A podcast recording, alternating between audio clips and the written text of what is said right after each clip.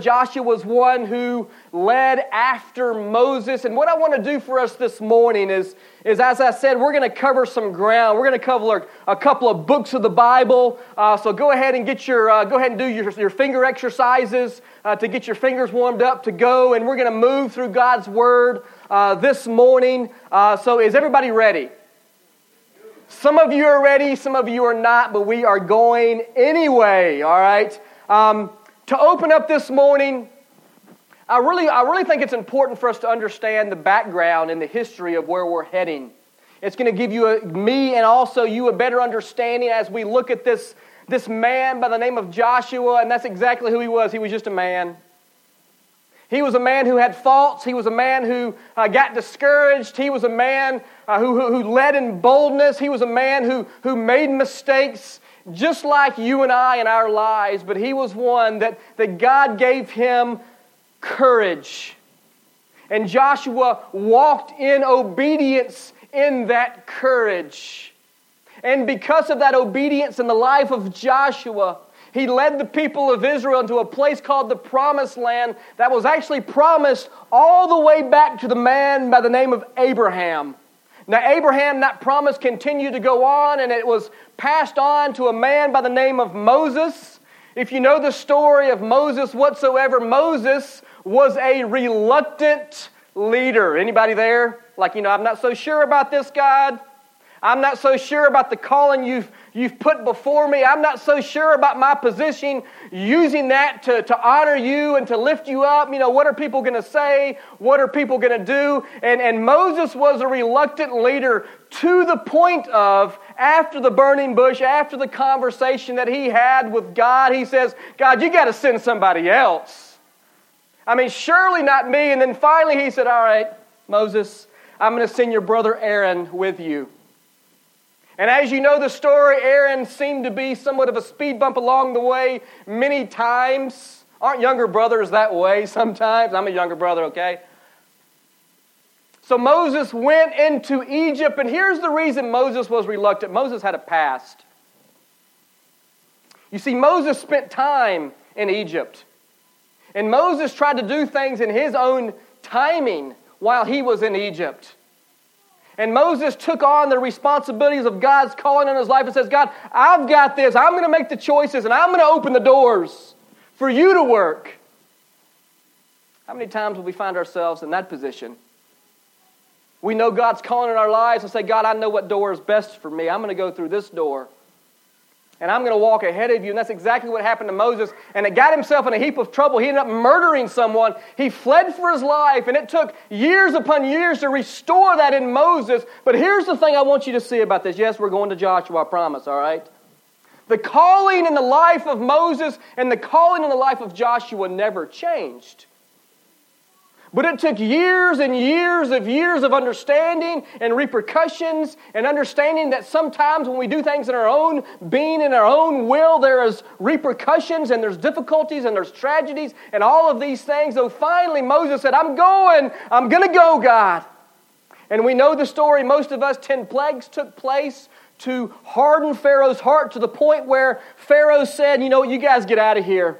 You, you, you've got to go because if you don't go, we feel like we're going to die. Because as the last plague took place, it was called the Passover, and God struck down the firstborn of everyone who did not put blood over their doorways. And that blood represented God's grace. Just like today, that blood represents that Jesus shed on the cross God's grace that He represents, that He gives to us freely, so that we can know Him, so that we can be restored. And, and all of a sudden, the Israelites, for the first time in 400 years, they found themselves free of slavery. Now, you would think this story would be one of happy go lucky and, and no trials and tribulations, because for the first time, the people of Israel found themselves free of slavery. But many of us, we know that story. It didn't take very long for the Israelites to come to a point in their life where they had a crisis of belief. Have you been there before? Where God calls and releases you or brings freedom into your life, and then all of a sudden, for the first time, the Israelites are having to depend on God. They're having to step out on faith. And those who know the story, they found themselves between a rock and a hard place. They found themselves at the, at the part of the Red Sea where, humanly speaking, there's no way they can get across. There's not a boat big enough all right, for them to get across this. And, and the Egyptians, Pharaoh had changed his mind and thought, man, what am I thinking now? These people did everything for us. And he's pursuing the Israelites, and the Israelites start crying out to Moses in this, in this situation, saying, Moses, what did you do? We, listen to this, we were better off in slavery. Now we're going to die out here in the desert as free people.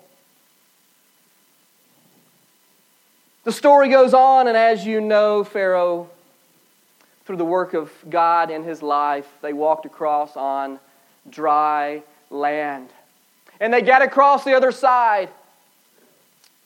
And it says in Exodus chapter 14, Verse 23, it says, The Egyptians pursued them, all Pharaoh's horses and chariots, and horsemen followed them into the sea. Verse 28 says, The water flowed back, covered the chariots and horsemen. The entire army of Pharaoh that had followed the Israelites into the sea, not one of them survived. And then verse 31 says, And when the Israelites saw the mighty hand of the Lord displayed against the Egyptians, the people feared the Lord and put their trust in him and in Moses his servant. I, I want you to understand Joshua was a part of this group. I want you to understand that Joshua saw the hand of God working a miraculous way. And as we see God work in a miraculous way, as, as it strengthens our faith, it develops our character of who we are, of how we're going to step out one day when God calls you and I to something maybe bigger than ourselves. And as we're going to see here in just a moment, God's calling on Joshua was huge. God told Moses, the people of Israel, I'm going to give you a place called the Promised Land. And many times in Scripture, it's, it's, it's said that it's a place flowing with milk and honey. And as I said, this, this promise was given to Abraham. It was first given to Moses in Exodus chapter 3, verse 8. And it was an 11, listen to this, it was an 11 day journey from Egypt to the Promised Land. Now, that's important to know here because some of us vacation longer than 11 days, all right? An easy 11 day jaunt across the, the Red Sea, across the desert, into the promised land, and, and God had promised that He would give them the promised land. It would only be 11 days and they would be there. So we think. Numbers chapter 12. As you can imagine, the people started following their own ways. They started complaining. I know we never get to that point at all. Even Moses' own brother and sister got in on the action quite a bit, and they opposed Moses and his leadership. And then God gently reminds them that it was Moses whom he had chosen to lead his people. And then in Numbers chapter 13, we are introduced for the first time our character this morning by the name of Joshua. Joshua was actually mentioned very shortly in Exodus chapter 17. If you remember the story of the battle of the Amalekites, where, where God said, As long as Moses keeps his hands above his head, they'll win the battle. Joshua was, was the commander in chief of that battle. So, just give you some idea of who Joshua was.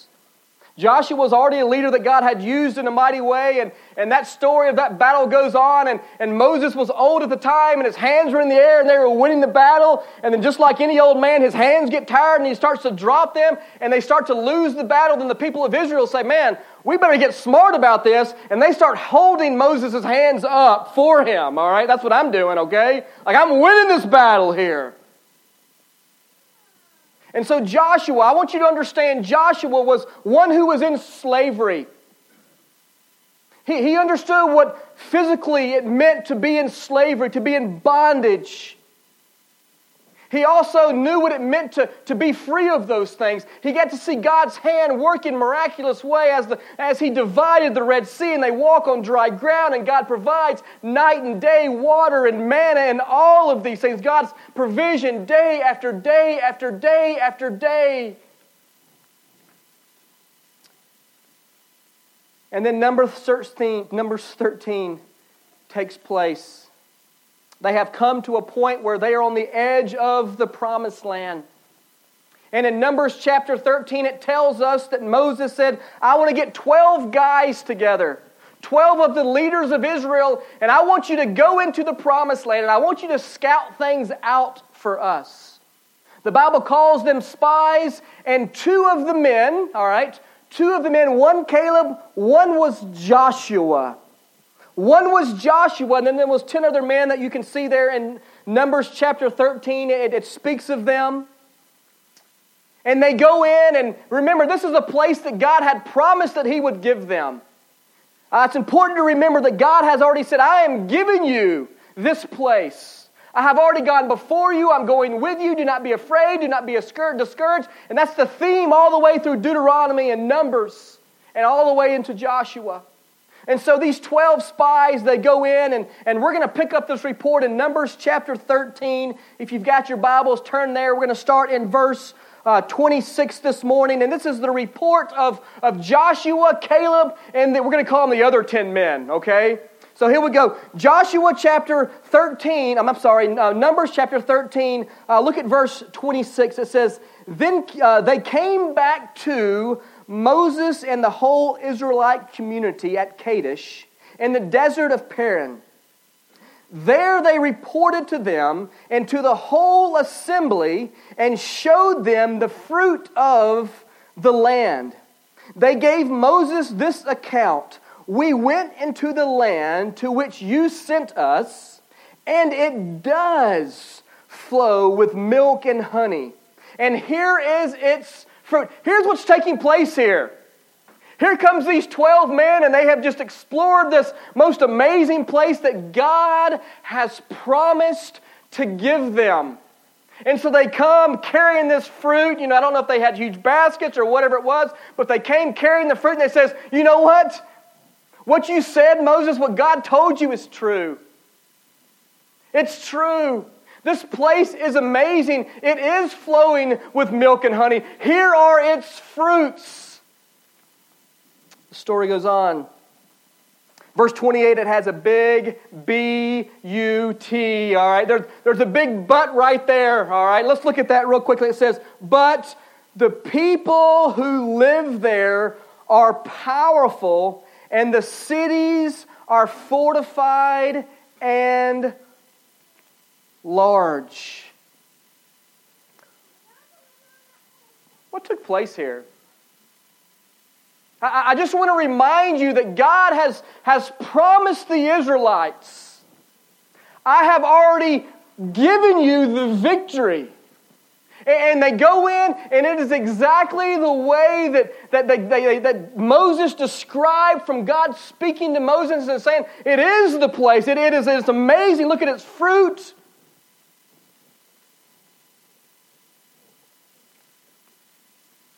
Why does this happen to you and I so often in our lives? You see, God has promised to go before us. God has promised through the work of the Holy Spirit to empower us. God has commanded us to go and to share the good news. God has promised us to go and to, to build His kingdom, to build His church. And, and as we gather together, man, we're, we're just like these 12 spies, man. We get excited because, you know, God's promise. It's like we've got all our hands in. We're like, all right, on the count of three, we're, we're going to do this. And all of a sudden we go and, and we start facing what's outside these church walls. We start facing the temptations. We start facing the struggles. We start facing all of these things. And then all of a sudden, fear starts to override our faith. And that's exactly what takes place in the lives of 10 of these men. You see, because two of these men, one Joshua, one Caleb, they came back and said, Man, my faith is strong in God, and God has already promised that He is going to give us victory. And they're saying, and they're saying, Let's do this. Let's get together and let's do this when we face opposition or hurdles or even a call on our lives that is bigger than we can imagine, if our faith is not taking root, if our faith is not firmly planted, fear will always keep us from walking in obedience. I'm going to read that again.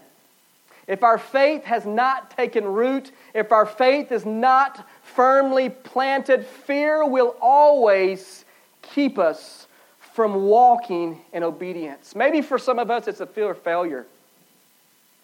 Maybe it's the fear of being alone. Maybe it's the fear of not meeting expectations from those around us. Maybe it's the fear of not being able to, to make ends meet. Maybe it's the fear of stability, the fear of pain, the fear of over-promising and under-delivering. I know we never get ourselves in that situation. Okay, I do a lot, all right? And the list goes on and on. Let me put this in perspective just a little bit here. The church is struggling. The church is struggling. You and I are the church. Statistics tell us that 4,000 churches every year in the United States close their doors. Four. Think about that. 4,000 churches close their doors. In retrospect, a thousand churches are started, praise the Lord, every year. Francis Schaeffer responds to these staggering numbers in this way. He says, Remember, churches fail because we place our needs and desires over the Lord. It is His church, and we are His people. Let our focus be on the right target. That is His and not ours. We are called to a higher purpose. We are not called to ourselves. Ministry is a dangerous thing because we are before a holy God. Yes, we have grace, but we have responsibility also. This past weekend, I took a couple of fifth and sixth graders down to Cross Timbers Camp. Um, and isn't it amazing how God speaks to adults at kids' camps? Um, you think that would just never happen? I remember sitting there, and, and the, it was it was yesterday morning, and, and the preacher was I think I think he was preaching about King Josiah. It was a long night, all right, so I was in all all awake, and um, it had nothing to do with what he was talking about. And I felt like the guy the guy was just speaking to me. And it, and it, believe it or not, it kind of goes along with this story here, and. I, I started thinking about, I don't even know where, it's like it came from left field about just freedom in Christ about our nation, just where we are. And, and 2 Corinthians chapter 4, 8, it, it came to mind. I just want to read that to you. Um, it says, We are hard pressed on every side, but not crushed, perplexed, but not in despair, persecuted, but not abandoned, struck down, but not destroyed. And, and I started thinking about, man, the, the, church is, the church is under pressure. Christians in this country are under pressure. And you know, we, we hear the stories of, you know, man, man, God has been taken out of the schools, prayer's been taken out of the schools, and, and, and, and we like to look at the negative aspects, and, and God impressed this on me. Our gov- no one can take prayer out of schools.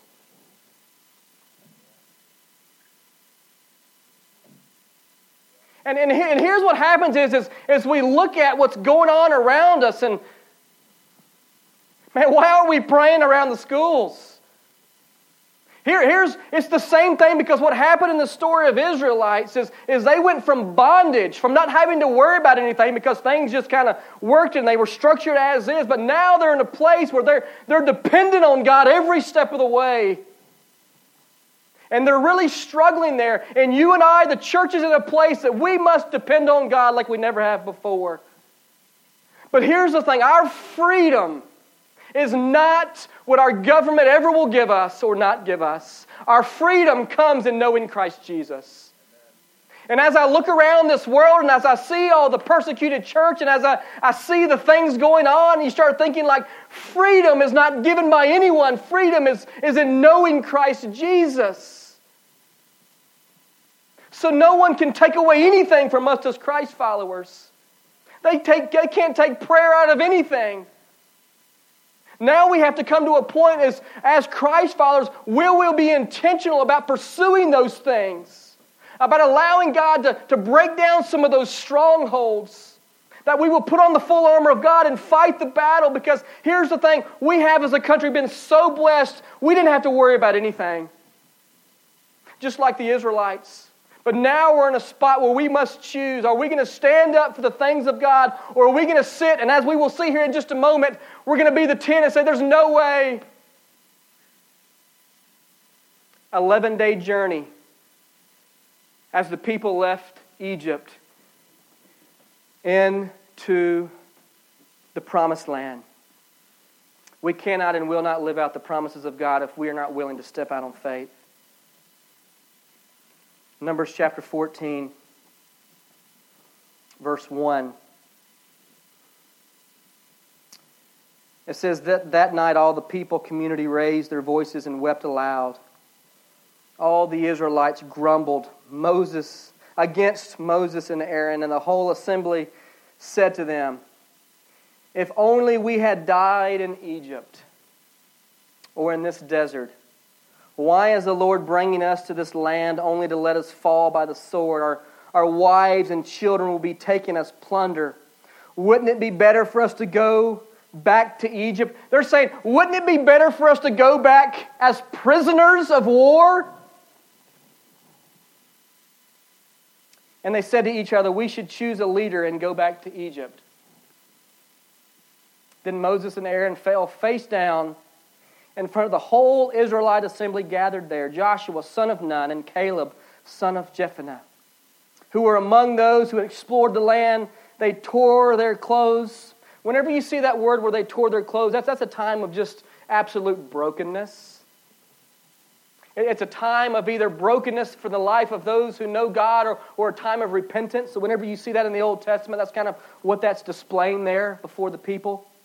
It says that they tore their clothes and said to the entire Israelite assembly, The land we passed through and explored is exceedingly good. If the Lord is pleased with us, he will lead us into the land, a land flowing with milk and honey, and will give to us.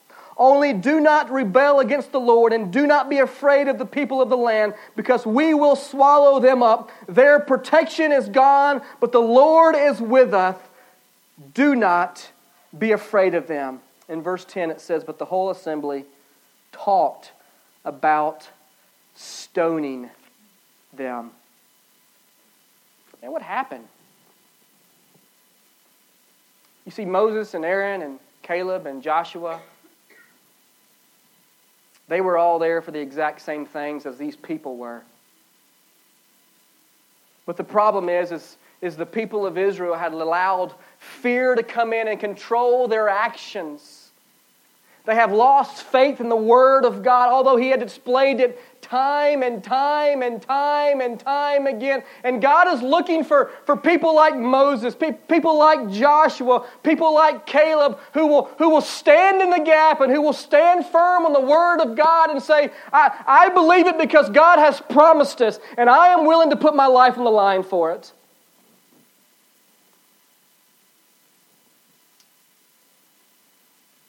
The story goes on, and God promises that no one except Caleb and Joshua would step foot into the promised land, not even Moses and Aaron. So, for the next 40 years, one by one, those who died died off. You know, I wonder how many of us live lives like these people. We miss out on being used of God and miss out on His promises and blessings because we refuse to trust in God. The end of Numbers and into Deuteronomy, we see Moses as a reminder of the people of God's faithfulness and also of their choices to disobey. Some of the titles all through Deuteronomy says, Do not forget the Lord, the golden calf, fear the Lord, worshiping other gods, detestable practices, war, uncleanness in the camp, curses from the mount, curses from disobedience and then a time of renewal. And then we come to Deuteronomy chapter 31. Flip over there real quickly.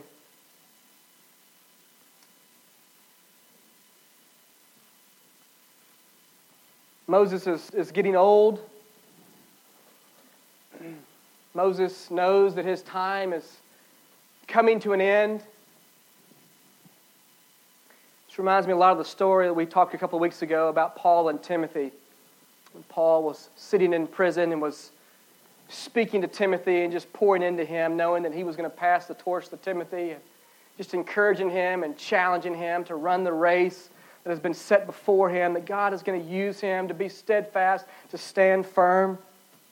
It says here in Deuteronomy chapter 31 Then Moses went out and spoke these words to all Israel I am now 120 years old, and I am no longer able to lead you.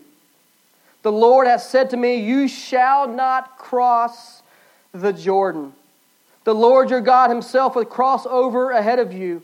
He will destroy the nations before you, and you will take possession of their land. Joshua also will cross over ahead of you, as the Lord said. And the Lord will do to them what he did to Sihon and Og, the kings of the Amorites, whom he destroyed along with their land. The Lord will deliver them to you, and you must do to them all that I have commanded to you. Be strong and courageous. Do not be afraid or terrified because of them. For the Lord your God goes with you. He will never leave you nor forsake you. Then Moses summoned Joshua and said to him in the presence of all Israel, Be strong and courageous, for you must go with this people into the land that the Lord swore to their forefathers to give to them. And you must divide it among them as their inheritance. The Lord Himself goes before you and will be with you. He will never leave you nor forsake you. Do not be afraid. Do not be discouraged. If I'm going to be honest in this situation right now, if I am Joshua, I'm saying, do you have anybody else who can lead these people? Anybody else with me on that? They have just spent the last 40 years, and the people were, were constantly pursuing their own desires and constantly complaining in all of these situations, and they did not want to follow in obedience. And all of a sudden, Moses is like, he's probably like, my time is coming. My time is coming. I finally get to get away from these things and be in the presence of God Almighty where there is no tears, where there are no more complaints or these people. Don't, don't we respond in that way? And if I'm Joshua, I'm like, man, Moses, you should have talked to me before you had this proclamation. I'm sure they talked about it, okay? I'm sure Joshua was on board. But Moses is saying, it's time for me to go. And God is raising up Joshua, that man of faith, who said 40 years ago that, man, we can overtake this. And because of the choices of the Israelites, they wandered in the desert for 40 years, and most of the Israelites wasted their lives. They wasted their lives. They chose to waste their lives. What about you this morning? Where are you at? You see, God's word says He's the same yesterday, today, and forevermore.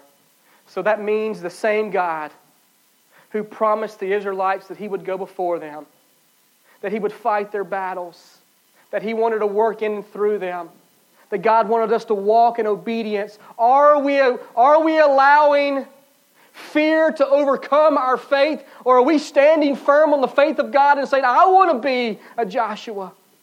I want to be a Moses. I want to be a Caleb. Deuteronomy 34.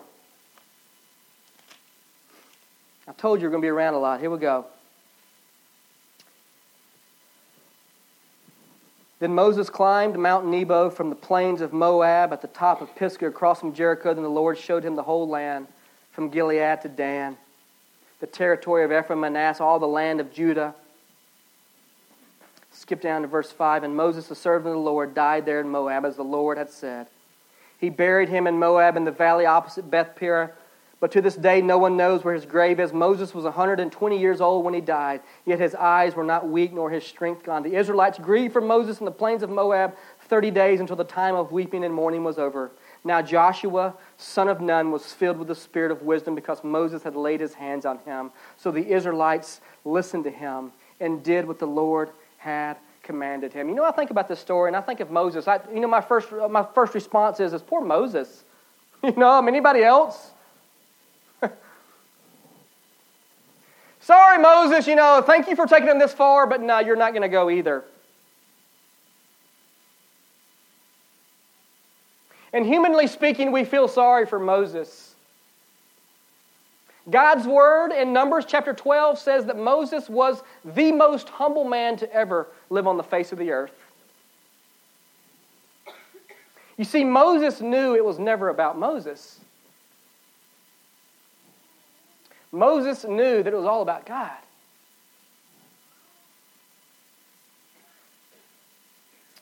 But here's the thing a life spent serving the Lord, no matter the outcome, is always better a life spent on ourselves. Moses knew that. He didn't just know that, he lived it. Did Moses make some mistakes? You betcha. We missed a lot of that story, and if you go back, man, even in the time of desert, he made some poor choices. And so Moses comes to the end of his life, and he he never sees the promised land.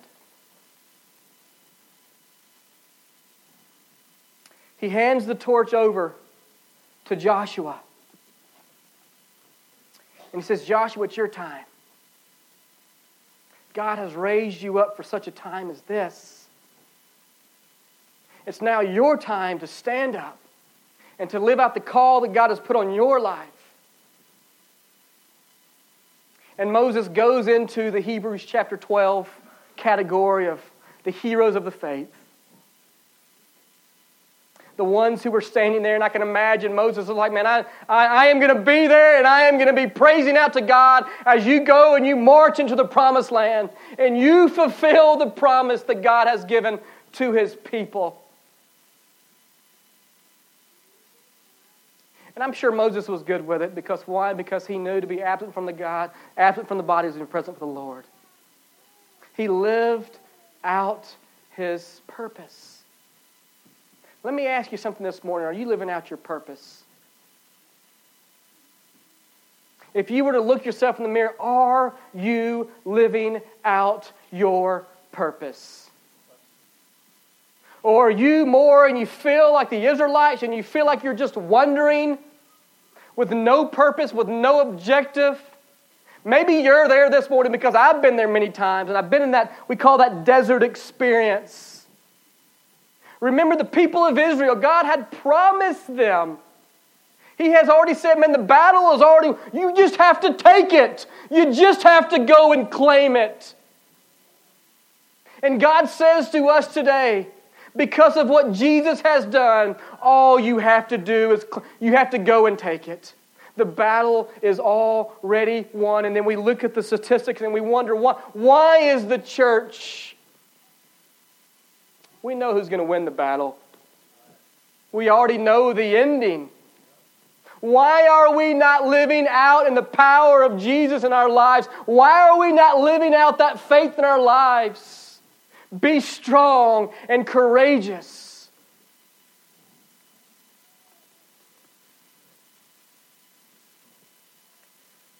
Joshua chapter 1. Just want to introduce us to what we're going to be looking over these next few weeks. Joshua chapter 1, verse 1. After the death of Moses, the servant of the Lord. The Lord said to Joshua, the son of Nun, Moses' aide, My servant, Moses, my servant, is dead. Now then, you and all these people, get ready to cross the Jordan River into the land I am about to give to them, to the Israelites. I will give you every place where you set your foot, as I promised Moses. Your territory will extend from the, the desert to Lebanon and from the great river, the Euphrates, all the Hittite country and the, to the great sea of the west. No one will be able to stand up against you all the days of your life. As I was with Moses, I will be with you. I will never leave you nor forsake you. Be strong and courageous because you will lead these people to inherit the land I swore to your forefathers to give to them. Be strong and very courageous. Be careful to obey all the law my servant Moses gave to you. Do not turn from it to the right or to the left, that you may be successful wherever you go. Do not let this book of law depart from your mouth. Meditate on it day and night so that you may be careful to do everything written in it. Then you will be prosperous and successful.